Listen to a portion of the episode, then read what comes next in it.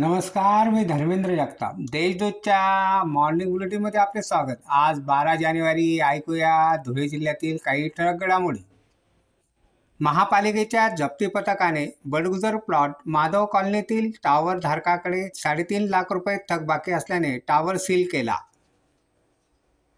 तर प्रबोधन ठाकरे संकुलातील गाळाधारकाकडे चौऱ्याण्णव हजार दोनशे चौदा रुपये मालमत्ता कर थकबाकी असल्याने गाळा सील करण्यात आला अशी माहिती वसुली अधीक्षक शिरीष जाधव यांनी दिली आहे. शिंदखेडा तालुक्यातील सोंडले शिवारात महसूल विभागाच्या पथकाने अवैधरित्या गौण खनिज वाहतूक प्रकरणी पकडलेले वाळूने भरलेल्या ट्रॉलीसह ट्रॅक्टर पळून नेले. या प्रकरणी शिंदखेडा पोलीस ठाण्यात दोघांविरुद्ध गुन्हा दाखल करण्यात आला आहे.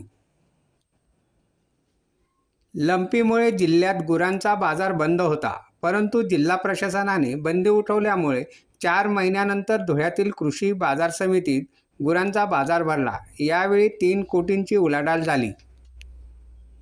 जिल्ह्यात थंडीचा प्रकोप वाढला आहे. किमान तापमान घसरल्याने धुळेकर गारटले आहेत. सलग दुसऱ्या दिवशी तापमान पाच अंश नोंदवण्यात आले.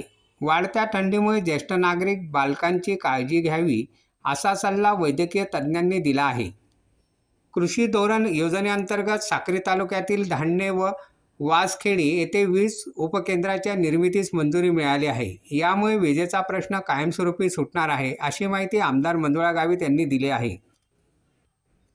साक्री तालुक्यातील मळगाव येथील शेतकऱ्यांनी राहत्या घरात छताच्या लाकडी दांडीस दोरीच्या साह्याने गळफास घेऊन आत्महत्या केली. त्याच्या आत्महत्येचे कारण समजू शकले नाही. मोन्या वारशा कुवर असे मयत शेतकऱ्याचे नाव आहे अशा आहेत आजच्या टळक घडामोडी. सविस्तर बातम्यांसाठी वाचत राहा देशदूत आणि ताज्या बातम्यांसाठी भेट द्या. W W W dot Deshdoot dot com या संकेतस्थळाला. धन्यवाद.